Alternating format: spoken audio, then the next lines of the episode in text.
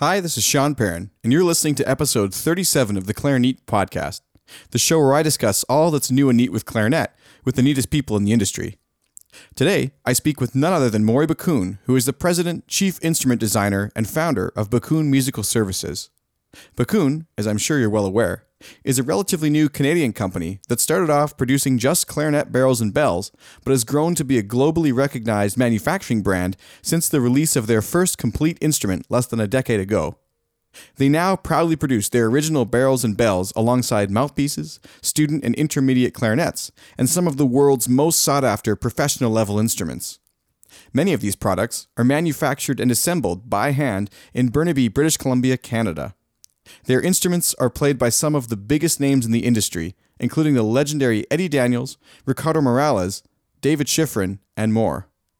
In this interview, we discuss Backun's philosophy on design, working directly with artists to customize instruments to their liking, exciting details about upcoming products, and how and why they keep their factory so impeccably clean and organized. The giveaway for this episode is the, by far the best yet. It's a brand new Backun Alpha clarinet valued at 1,075 US dollars, and I really want to thank Morrie, Joel, and the whole Backun team for such an incredible giveaway. If you'd like to win this and other items mentioned on the podcast, be sure to go to clarinet.com and enter your email address in our email subscription box. This will make sure that you're eligible to win not only this, but all upcoming items on the podcast. This episode was brought to you by our sponsor, D'Addario Woodwinds. Sanding, shaping, balancing. For centuries, mastering your instrument meant mastering these crafts too. But now, D'Addario is refining craftsmanship for the 21st century by refining their reeds and mouthpieces with the world's most innovative techniques, so you can spend less time sanding, shaping, and balancing, and more time perfecting your own craft. To learn more about the new era of craftsmanship from D'Addario Woodwinds, visit d'addario.com slash woodwinds. So today I'm here on the line with Morrie Backun, who is the founder and president of Backun Musical Services. Thank you so much for taking the time to come on the show today, Morrie. Pleasure to be with you, Sean. So many listeners will know I was out there last week, or I guess 10 days ago now, touring the Backun facility, and I have to say I was incredibly impressed. I've never seen a place that was so clean and organized, and uh, I can actually say with confidence I would have eaten my lunch off of any surface of the building, including inside the machines. How do you guys keep it so clean and organized? It was just unbelievable.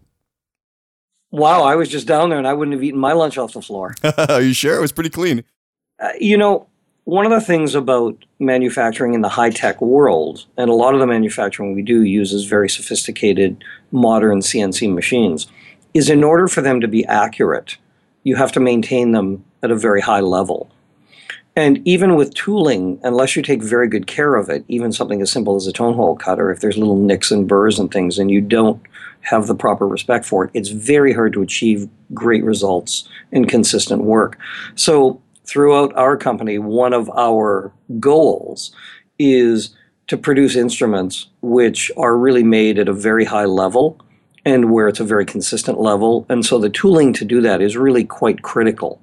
Uh, much like a player, if you're sloppy in a passage, the result will show it. If we're sloppy with our machines and tools, uh, it will show it. So we do spend um, reasonable amount of time, and we have a program here basically where a number of our staff virtually adopt a machine. So it may be the machine they're operating or a few machines they're operating, and part of their daily mandate is to really look after it, both in terms of the proper maintenance, proper lubrication, cleaning, um, and everything else that would otherwise affect or impact the performance of that uh, machine or that tooling, as the case may be. Yeah, I just was really impressed. I would have expected some sort of, you know, dust to be around for a wood manufacturing facility, but everything from where the wood was stored to where they were built to where they were shipped, I mean, it was just spotless. So Thank you. Really, we, really impressive. appreciate it. I'll, I'll pass that on to the staff. They really work hard, so I know that they'll appreciate that comment. So when I was there, I also um, you, you, were sharing the benefits of precision engineered equipment and um, products, like you were just discussing a moment ago. Um, you mentioned some sort of analogy with cars. I mean, people don't test drive ten cars to find the one that they think feels the best for them. And and you mentioned how this could be applied to the clarinet world with this sort of precision. Um, how, how do you feel this is so important to the clarinet community? Well, one of the things about clarinets for a long time, many players will you know, comment that they've gone through dozens, and I've heard cases of hundreds of instruments, and they've traveled to various factories to do this, and they've gone to all kinds of dealers to try many, many instruments to try and find, let's call it the one. Mm-hmm. The problem, if you find the one, let's just for an example say that you find the one and you've tested 20. One of the questions which comes up in my mind is who gets the other 19? Mm. Yeah. Secondly, if you're testing them, in many cases, you're testing them to try and find an instrument that may perform well in terms of the sealing of the pads, the venting of the keys, some basic mechanical, you know, bits and pieces. And then frequently people will take whatever instrument they choose and they'll go to whoever their favorite technician is and start having all kinds of work done. Uh, and there's a few different kinds of work. One of the kinds of work is just normal mechanical things because perhaps things don't work well or you want certain materials changed on keys or bumpers or whatever they may be or pads. Um, or then there's what I would call personalizing. And personalizing is once a player gets an instrument and is familiar with it and says, well, for me, I wish the C sharp was five cents higher. I wish that the high A for Pines of Rome, I could come in very gently and very quietly with absolute security. I wish I could play Daphnis going over the break with the sound or the timbre of the notes being completely equal or throat tones. Every player has their own set of wishes. So we start with the premise that the instrument is a designed product. In other words, we have very carefully gone through and specified the shape of the bore, the shape of the tone holes, the undercutting, things like pad heights, and, and many, many other issues. We then design tooling, which is in almost all cases custom built specifically to achieve the result we want. So, whether or not it's the shape of a tone hole or a special undercutting shape. Um, we no longer use reamers in the bore. For many years, that was the standard way, and some companies still do it, of manufacturing clarinet bores. But one of the challenges is that Grenadilla and Cocobolo are both very hard woods. And after you've reamed a number of bores, you have to stop and sharpen the reamer. And when you sharpen the reamer, much like sharpening a knife, you have to remove metal. And when you remove metal, you actually are subtly changing the shape of the bore. Mm-hmm. So we designed a very, very intricate system using high technology machines where our bores always have a controlled geometry. And the blades, if dulled, are replaceable blades with exactly the same geometry. It's a very high tech system. Uh, and also, as we cut, we use a, a very unique system of chilled air, which keeps the temperature of the wood at a very moderate level. So the wood is not going through the same trauma as it does in, um, call it, normal drilling operations or normal reaming operations. And that allows us to control the dimensions. By controlling the dimensions, essentially we get very little variation. It's not that there's none because it's a product of nature. Um, and so there may be movement, but we find we have much better control than when we've done it with traditional form cutting tools or traditional reaming tools. Mm-hmm.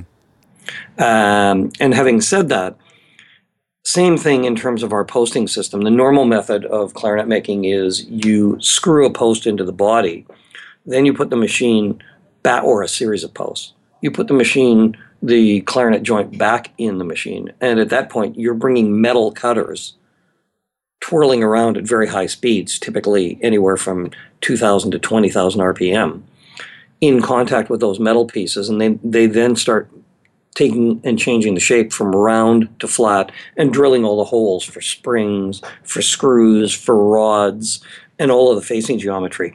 Typically, as you do that, those metal parts get very hot. And of course, they're screwed into the body, so that heat is being transferred into the wood.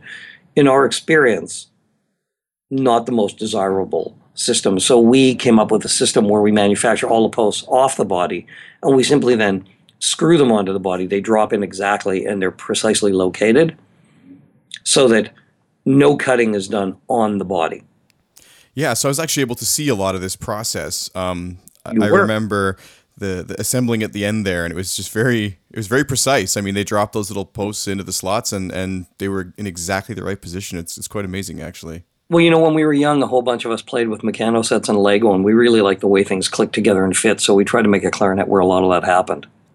Absolutely. And you mentioned too when I was there, uh, I was showing some sort of carbon socket. Um, or maybe Joel was showing me this actually, but a carbon socket into the, the, the, the bottom part where the cork technically wasn't really necessary, but it's placed there um, just sort of out of out of because people are comfortable with it. How can it be that accurate that they can't leak just with the carbon fiber fit? Well, it's not just carbon fiber. In the other side of that, there's titanium, and titanium is a, a metal which is uh, extremely strong. It's used for all kinds of, of things now, like uh, replacement body parts, like you would have a new knee or something. Mm, okay. um, it once it's machined and it's difficult to work with, it's incredibly stable. So on the one side, on the female side of the tenon, you may have the titanium, which basically keeps it round, and then the carbon fiber on the other side uh, applied in such a way that we then machine it down. It's a proprietary system we've come up with. So when you fit them together, even if you take the cork off, the fit basically works. I kind of made it. The original one was on the concept of a flute head joint. Um, or a saxophone neck going into the body where the tenon just fit. In other words, trying to deal with the vagaries or the variations of wood. Mm-hmm. And it worked very well, but when people would look at it in the beginning, it looked so different that for some players it was kind of hard to wrap their mind around. And some people also use the cork as a little gauge for how far they're pulling a joint. If they want to use, let's say, pull it out a millimeter or something, they use the cork channel or two millimeters uh, as a little gauge. So we then put a channel in and put a cork in, but the cork is actually superfluous in this particular case. Well, it was so interesting because I picked up this in production clarinet that was kind of in the middle of being, it wasn't even really polished yet, I don't think. Mm-hmm and it was just sort of there. And, and, Joel was like, "Look at this, grab that thing, put it together. What do you notice?" And I was like, "Wow, it, there's no cork on it. It's it's just click. It was in."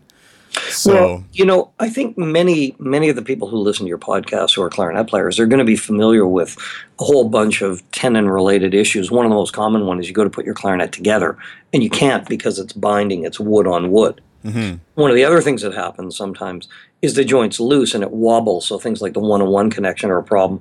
Or worse yet, if your joint wobbles, it's a pretty safe bet that it's leaking air.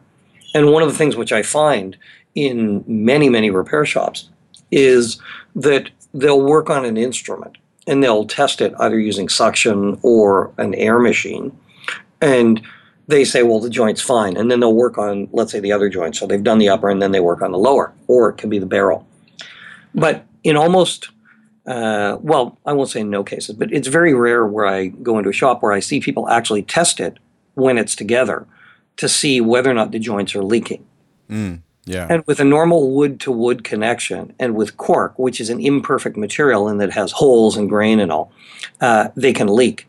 So I always advocate that when people go into their repair shops, hopefully they use an air machine.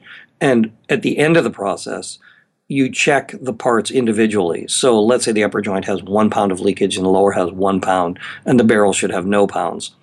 When you put them together and you test them, you should only have the total of what those numbers are. So if there's any extra leakage, let's say you had one pound and one pound, suddenly when you put it together, there's five pounds, then you know that it's got to be leaking at the joints. Yeah, it's something that's so hard to diagnose, I guess. But if you know that that's that's there, you can you can address it. Well, but it's such an important part because the difference in the way the instrument plays when it's sealing between the joints are very important. The other thing that, because we are very precision oriented, we realized early on that if joints wobble or they move, then by definition, it's unlikely that the bore is going to be straight mm-hmm.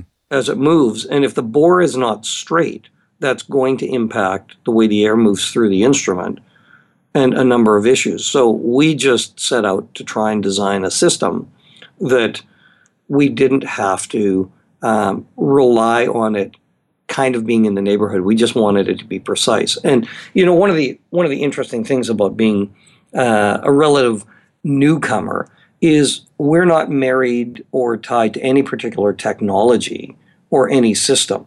Mm-hmm. So we could simply try with. Uh, defining what we needed done to look at all the different ways to do it and then try and determine which one we thought was the best using tools and equipment as well that are available now that, that weren't available 20 years or 30 years or 50 years ago. And, and, you know, while we can talk about craftsmen of the past and all kinds of things, many of those people who did things beautifully by hand, first of all, it would be very difficult to reproduce them. And secondly, many of those people are not available or alive anymore. So one thing I was just thinking about actually uh, about this whole socket phenomenon where where the the cork or sorry the the carbon fiber fit perfectly and stuff. You know, with bass clarinets, everyone's totally comfortable with just that metal slot. So it's odd that if we took that away on the other part of the clarinet, it would be sort of a, a problem spot, I guess. Yeah, uh, you know, a lot of clarinet players are not bass players. Yeah. Um, you know, we found, and I experimented with metal sockets, but because of the very different rate of the coefficient of expansion and contraction when wood is warm or cold, and the same with metal, they're quite different. The no matter what adhesives we used or pressure fitting, and we experimented with a whole bunch of them, we found that we experienced increased cracking with metal tenons going into wood. And frequently, the first tone hole on the right hand, for an example, where that socket is, we were getting cracks and all kinds of things. So we looked at alternatives, and the one we came up with, um, I think, has been pretty stable. Uh, we remeasure instruments when they come back for work and and you know for normal overhauls and all all the time, and we're finding that the dimensional hold, checking the bores and tone holes and all, is really very very accurate. Something else that surprised me before we move on from uh, the manufacturer here, when I was doing my walkthrough of the wood storage area.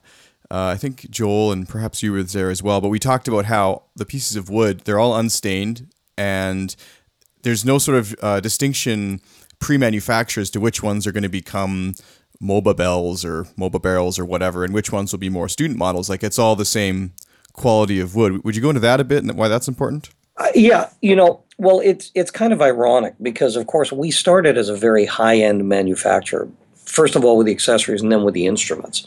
So the original mandate of the company was not really to make student instruments or more affordable instruments. It was always to focus on uh, originally the artist grades of instruments and professional grades of instruments.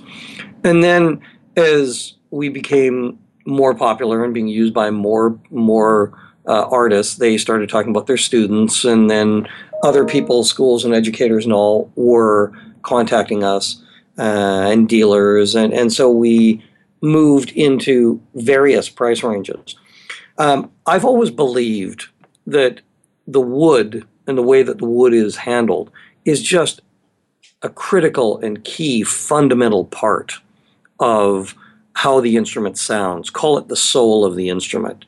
And a lot of what we do is based on the belief that we want individual players to create the most beautiful sounds that they can. And I simply have not found, um, using material other than great material, that that is going to um, yield that result. So we made a decision to buy from um, the best suppliers we could, to be extremely fussy, uh, to pay the price necessary to get the very best quality of wood. And we also have a very interesting policy here. Um, any staff member at any point making any part, if they're not happy with the quality, has the ability on the line to reject it. So, in other words, pieces of wood that we're not satisfied with, and as products of nature, that happens regularly. Mm-hmm don't end up in our instruments. Um, the reason we don't stain them is, frankly, if you have a really beautiful piece of wood, why would you want to? Yeah, absolutely. You know, I noticed that there are different manufacturers who have different policies on staining, but in almost um, every case, usually people advertise unstained wood as their very best. Yeah. So if you start staining at a lower price point, presumably there's a reason. And because the staining process is an additional process, it takes time. Uh, and there's a cost to anything you do in terms of time and manufacturing. I can only assume it's because the wood is either not a very pretty piece, or it has bug holes, which are common, or inclusions, which are common, or um, repairs that you know there's a chip, there's a crack, there's any number of things in wood as the manufacturing goes along.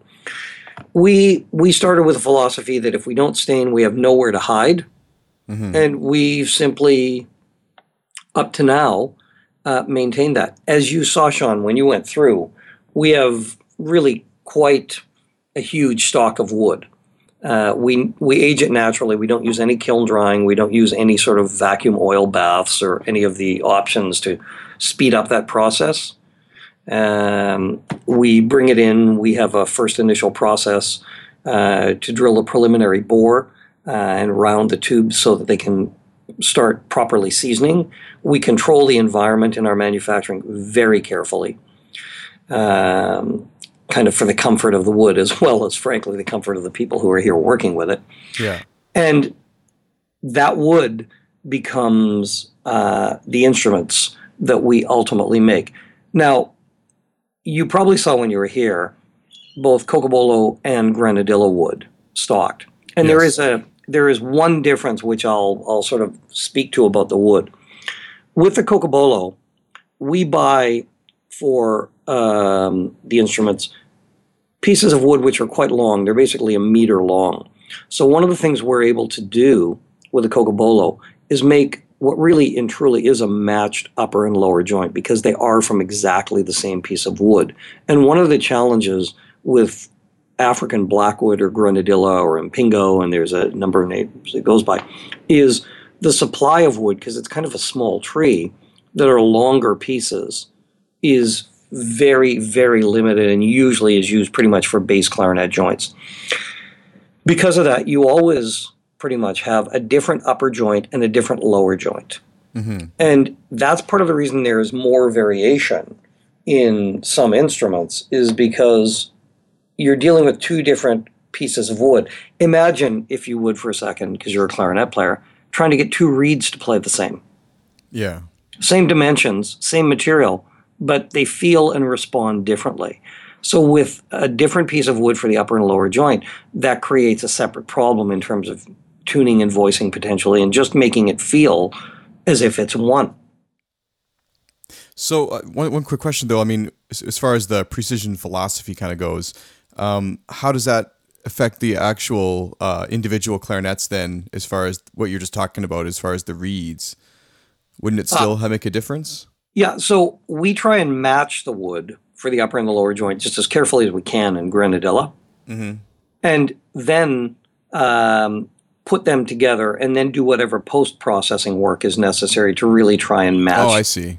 uh, at that point. With the cocobolo, it's unnecessary because they're made from exactly the same piece of wood. So we even orient the grain on the cocobolo where the grain runs from top to bottom exactly as it did when it was in the tree. Yeah, even the barrel on some of them is the same. Yes. What, what is it not? Yeah. Yeah, yeah. On on uh, the Super Series sets, they are the same. On other ones, uh, they may be, but they're not necessarily. And of course, barrels are their own whole domain because frequently when players get the instrument, I always tell them that after they're used to the instrument for a little bit, Yeah. then is a good time to try barrels or bells uh, and even other mouthpieces and really start to fine tune their setup because again our philosophy is we're going to make the very best instrument we can. But the one big challenge i think for everyone who manufactures a, a musical instrument is that hopefully every artist wants to sound the way the voice in their head tells them they want to sound. In other words if someone says, "Oh, that's the sound of a Backun clarinet," I almost feel like I failed because it should be the sound of that's the sound of you insert the name of the artist and the way they want to sound and our instrument is the tool that allows them to achieve that goal. And when you're making it without the person there, you can make it to a very accurate uh, predetermined specification, but it's very, very unlikely that you will just suddenly manufacture something where it's everybody's individual and unique voice. So, trying the barrels and bells after, you can really fine tune that once you're used to the instrument, the feel of the keys, uh, the general sense of tuning, and what it is you're trying to achieve. Added to that, the complication that the acoustic environment that people play in is so different. You know, if you go and you um, sit on stage uh, or in the audience at a hall like um, the Kennedy Center in Washington, and then the next day you go and you do the same thing in Carnegie Hall, and the day after that you go to Philadelphia, the Verizon Hall, you will find that the needs of those players to project their voice in those halls is quite unique to each one. Mm. So I want to go on a little bit about this. Uh, you, you, touched on it briefly already, but the um, sort of the marriage of artist, I don't want to say demands, um, customization, I think you called it, and how that sort of is affected by or can be affected after the fact. Are there any sort of artist relationships or that come to mind as far as that goes or? Oh oh sure. I think you know whenever i work with discerning players and i won't even just you know use the word artist but i'm going to you know because artist denotes it's someone who is at you know such a high level that most people would never attain that. So i'm just going to basically speak to the fact that players who have achieved you know reasonable levels of proficiency and who are really trying to be the very best players they can at various levels all have individual um, preferences, individual quirks. Um, for an example, this is uh, something that I can speak to from personal experience. Both my wife, who's the principal clarinet player in the Vancouver Opera, and I used to play in the orchestra together. And at one point, she was practicing, and if memory serves me, uh, it was Beethoven Eighth she was practicing, and there's the famous high G at the end, which everybody wants to get with precision, great intonation, and great control. And Mary was playing, and she said, "Morrie, my G is sharp." And I went, "Really?" And I, you know, I was checking pads and key heights and everything else because I, you know, I was hoping while I did that she'd make a great dinner. Uh, so I spent extra time doing it. And then I said, well, you know, everything looks okay. Let me try it. So I picked it up with her mouthpiece, with her reed, and I played it, and the high G was about 15 cents flat. Oh. Now, acoustically, it's impossible that the instrument, in sitting in our living room in two minutes, could have changed to that degree. Mm-hmm. So, what it really came down to was we have a complete, and we were we were comparing and using the same fingerings and all. And you know, we set the tuners so that things like the tuning A and all was in the same place. What it really came down to is we have different embouchures, different interior dimensions to our oral cavity, our tongue size, and all kinds of things, and the way we utilize air. And that was really a revelatory moment for me because it, it convinced me that no matter how carefully I made an instrument, I couldn't necessarily make one that would play in tune for everyone. So, what I wanted to do was essentially make a great starting platform, which is what we've tried to achieve. And in working with players, which I do you know all the time now we then will individualize or personalize the instrument for their particular preferences or needs it's interesting because that basically you're talking about voicing there with the note, and even if we made the intent of the voicing the exact same, it still wouldn't account for the physical differences that you just just talked about within the player. So sure, it is super but, important. Yeah, and and everybody's different in that regard. And then the other thing is everyone uses a different mouthpiece. Some people may play an old Chedeville, some may play a new Vandoren, some may play a Backun mouthpiece, they may play a Fobes mouthpiece, they may use uh, a Wadkowski mouthpiece. All of those are worked on by different people and have different traits, which is why people have preferences. That they say, well, gee, this one seems to work well for me. But if you choose a mouthpiece, many people will choose a mouthpiece, for an example. They say, I love the sound of this, or I love the articulation. In many cases, they haven't necessarily taken account of what they're giving up to get the other thing they want. Yeah. And so after the fact, they'll come visit me or they they'll go to their individual whoever their high-end clarinet technician is and say okay well gee now i can tongue really well but i you know my low register sound is is a little dull or i want more brilliance in my left hand or my low c c sharp and d don't really speak well. You know it's a great experiment on whatever clarinet you play and whatever your your readers or listeners are using. Just try a simple experiment and that's play simple half notes in the low register going from B natural with the second finger of the right hand, play a C, play a C sharp, and play a D, and play them as half notes. Then do the same pattern and repeat it tongue so and determine if the length of the articulation is the same because I can guarantee your tongue didn't change. And if the length of the articulation is not the same, then there's work to be done with whoever you trust to do this kind of work, to voice the instrument where it will, in fact, respond the way you need it to. And So each note needs to be balanced. In that situation, though, like, excuse my ignorance, but if you adjust a, a low note like that, doesn't it make a new problem somewhere else? Or Not like, necessarily. It depends if you know how to do it. Um, you know, we're into an area now. It's this is like talking about artistry and playing. You know, yeah, isn't it difficult to play Brahms three in the recording when you know the solo that moment it comes down? Yes, but if people are really skilled at what they do, they can repeat it and they do it very well. Mm-hmm. It's the same in this kind of work. If you simply start reaming a bore without understanding all of the effects, it's a problem. If you start opening a tone hole or closing it or undercutting it, we have, for an example here, dozens of shapes of undercutters, not just one straight side, to achieve certain results where we may want to adjust the twelfths unequally, the upper or the lower more, or hmm. tools for voicing to do the same thing. So there are certain acoustic limitations where, you know, if you're, I talked about low B for an example. So let's say your low B is 30 cents flat, and the F sharp, which is the 12th above, is 30 cents the other way, you have a problem. And Yeah. that problem may not be resolvable at all, or certainly not easily. But in most cases, you're only talking about a few cents difference between upper and lower. And you can then balance those and find, hopefully for the individual player, that sweet spot that works for them. Well, of course, too, we, we hope that the individual player has a good grasp of things like voicing and that so that they can. It, would be little bit strange for, you know, someone who has no idea that they need to voice the upper notes different than the lower notes to demand these sort of repairs, right? I mean, you, you said uh, Oh, d- discerning players. So do you get students in to do this kind of work? Or what, what stage does someone consider doing yeah. this sort of thing?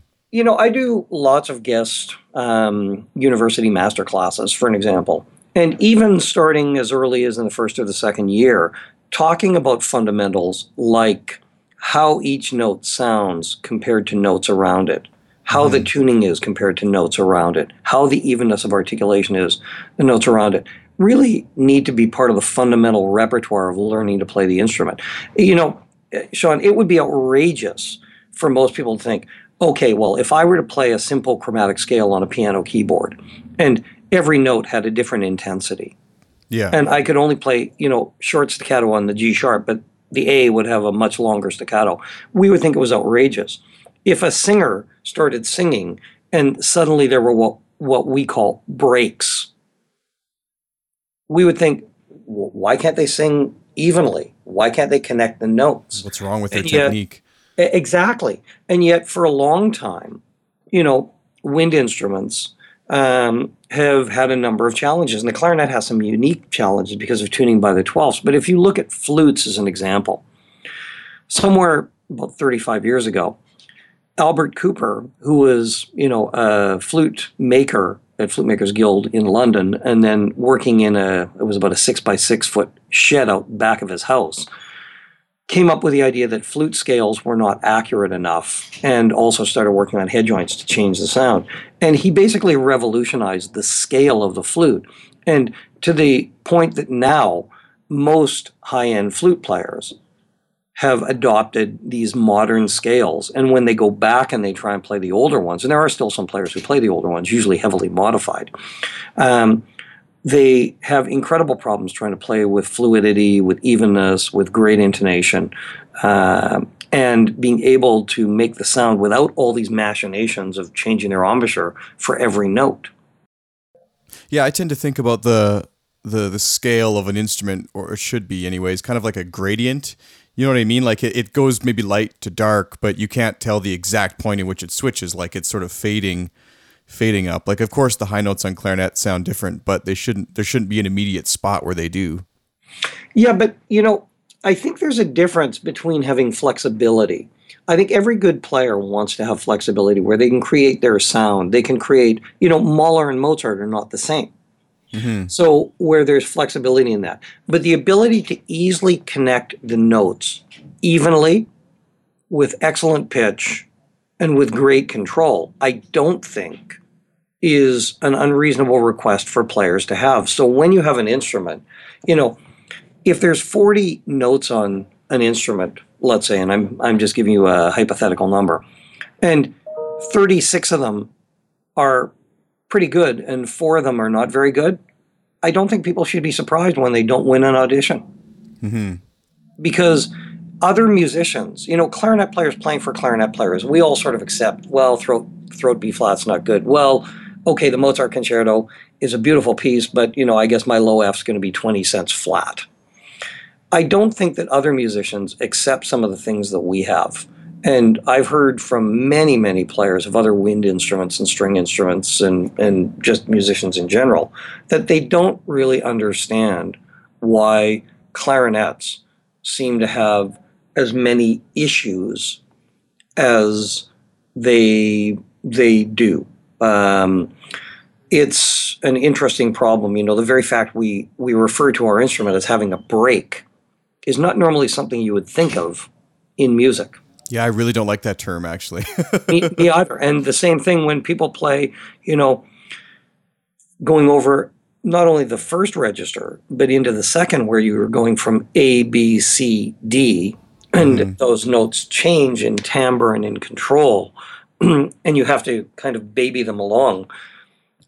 I just started thinking a long time ago that, you know, wouldn't it be nice if we didn't have to do some of those things? And so a lot of the research work that we've done and then the development work and now the manufacturing work has been geared to try as best we can. And it's always a learning process.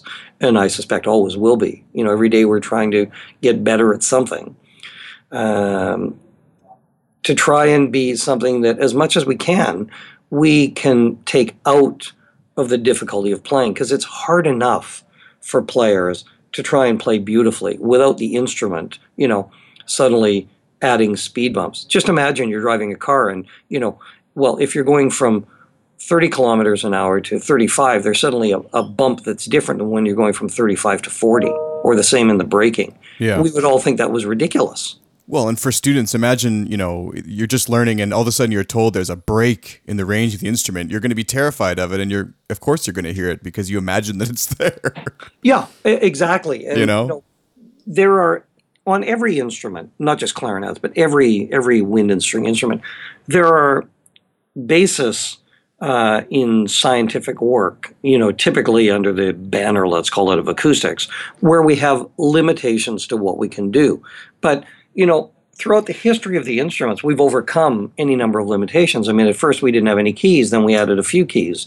Then we said, well, gee, we can add more keys. And then we started experimenting with the holes don't just have to be where your fingers can reach them, but they can be somewhere else, activated by levers and spatulas and all kinds of stuff. Mm-hmm. Um, and as we've grown in those ways and we've become able to do more things, with manufacturing the instruments. I think it's helped players to advance. And I think that while there were many good players in the past, and you know, certainly some great players in the past, the sheer number of high level players today is meaning that in order for people to get playing jobs, I think that the requirements and the incredible uh, requirement to be precise and almost be able to reproduce anything at any moment for auditions as well as playing tests has reached new levels. So, unless the equipment, whatever make, whatever model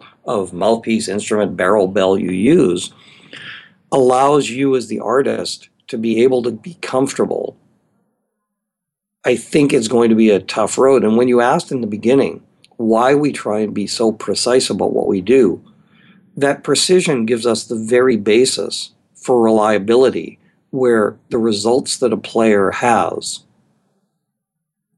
are easy to achieve or easier to achieve than maybe has been in some cases in the past utilizing some of this equipment.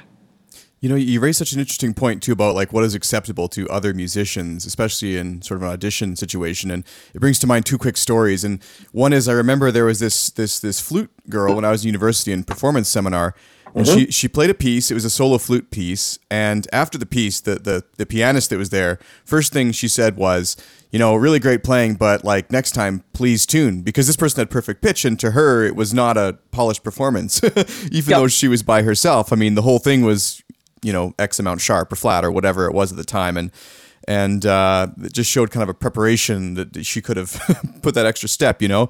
And Yep. this this same person actually, I remember a different performer. There was a saxophone, and it was you know clicking and Are you allowed to mention those on a podcast for clarinet? it's it's almost. I might have to edit this out. You're, you're gonna you're gonna get some tough mail here, Sean. exactly, exactly. A saxophone. Yeah, I shouldn't be mentioning that. But uh, the saxophone was clicking as they, you know, often do. And after the piece, she said, "You know, what is that sound? I hear this constant like thwacking noise. I can't understand it." And all the saxophone players in the room were like, "Oh, that's just the instrument. That's just how it is." And she's like, "No, no, I, I, I can't accept that." And looking back, I, I thought she was maybe a little crazy at the time, but there's there's some point to that. Like it, it makes sense that someone with such a refined instrument as a piano would would find huge problem with that, and, and maybe we should too. Well, you know, things that detract from the performance, like mechanical noises and all, are are simply unacceptable, and in many cases, almost disrespectful to other musicians. Because if you want to give your best performance, certainly whatever equipment you play has to be in the best condition possible. And there are many good recordings where you hear key clacks and noises and all kinds of things. And on some instruments, it's the larger instruments tend to be even more prevalent than than smaller instruments. But I think that, you know, again, if anything detracts from the performance, the nuance, if you're hearing metal on metal, chances are that the key is not working as efficiently as it could. So players need to deal with that. Now, having said that, you know, Sean, emergencies happen. People are playing a concert, a cork falls off, um, or a key gets bent, or a screw wears through um, whatever the material is that's acting as a silencer those kinds of things happen and any performer has to deal with it as best they can. But that's completely different than not paying attention to making sure that whatever equipment you play is in the best condition possible.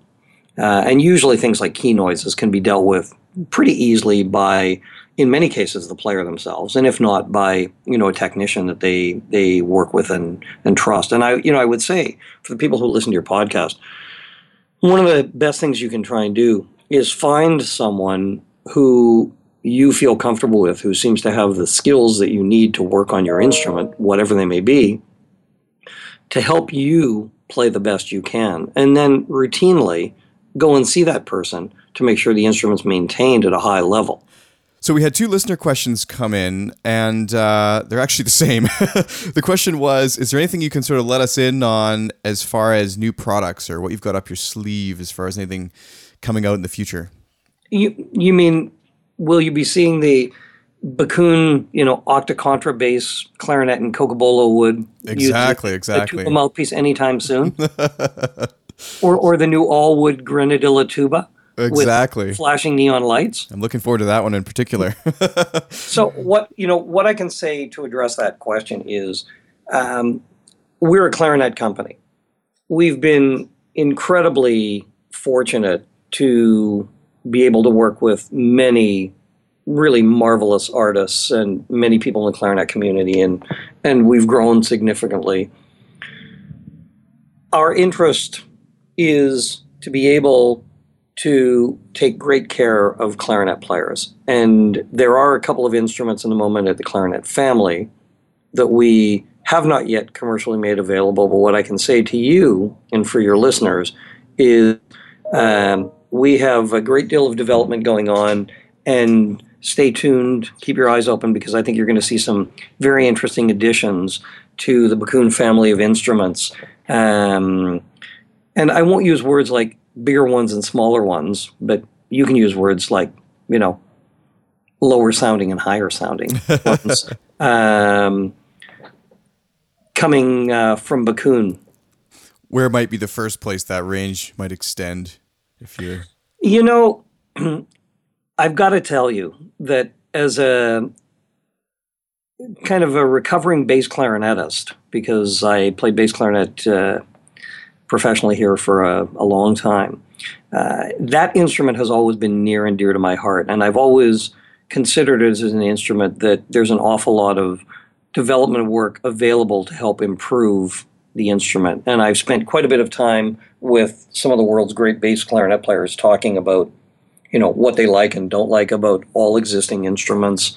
Um, kind of in a perfect world, their dreams and fantasies. And I'd, I'd like to help some of those come true. So I can tell you that, you know, we've been working on that. Um, I can tell you that, you know, a number of our artists who are soloists all over the world end up playing uh, the Mozart a lot, and some of them seem to like playing on basset. So I think you probably shouldn't be too shocked if you see one of those coming out in uh, the foreseeable future. Oh, wow. And we deal with um, orchestra players all the time who need to play E flat clarinet. So certainly um, that's a requirement that we want to help them uh, to fulfill. But having said that, we are really committed to trying to get it right. And so we go through a very rigorous development process, a very rigorous prototyping and testing sample process. We engage with the artists to do that. And with the artists um, using the prototypes under demanding circumstances to make sure that we either have it right or what do we need to do to get it right and we take different data input from different people. So you may hear an instrument and test it and say, well, for me, this is a little bright. Someone else may try it and say, gee, I find that a little dark. So we try and get enough consensus around what's working for people to try and make the right product. Absolutely. And some, something to look forward to for sure. And in Canada, of course, coming from Canada. We, we are, in fact, in Canada, in an absolutely gorgeous city and we are delighted to have visitors. So if any of your listeners want to come up, take a tour of the facility, see how clarinets are made firsthand, we're always delighted to meet folks and just give them a tour and kind of show them what we do. Oh yeah, I checked it out, everyone. It was really, it was really incredible, and such nice people there. So, is there anything else you'd like to share before we wrap up with the listeners, Morrie? Uh, I'd just like to say thanks to the clarinet community. You know, I think the sharing of information and podcasts like this and the way we can now access information on YouTube and other things has really been a revelation for people to be able to hear um, players of all different types and from all different countries and to exchange information.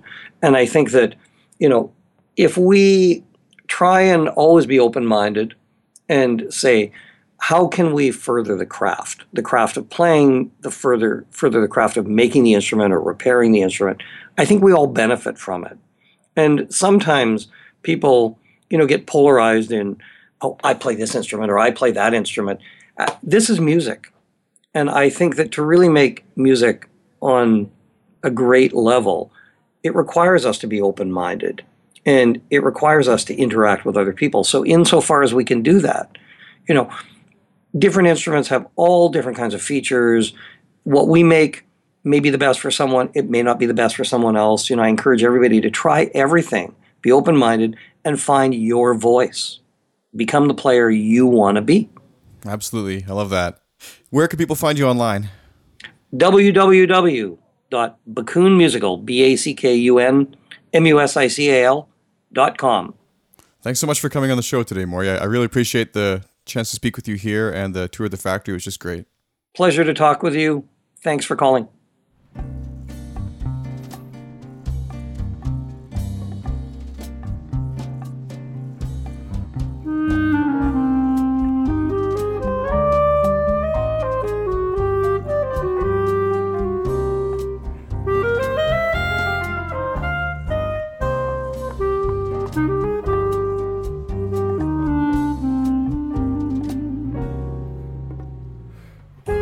Thanks for listening to the Clarinet podcast. If you'd like to be eligible to win the Backun Alpha Clarinet mentioned at the beginning of this episode, make sure to head to clarinet.com and subscribe with your email address to our mailing list. You'll also receive free content updates, exclusive coupons, and more directly to your inbox. This episode was brought to you by our sponsor, D'Addario Woodwinds.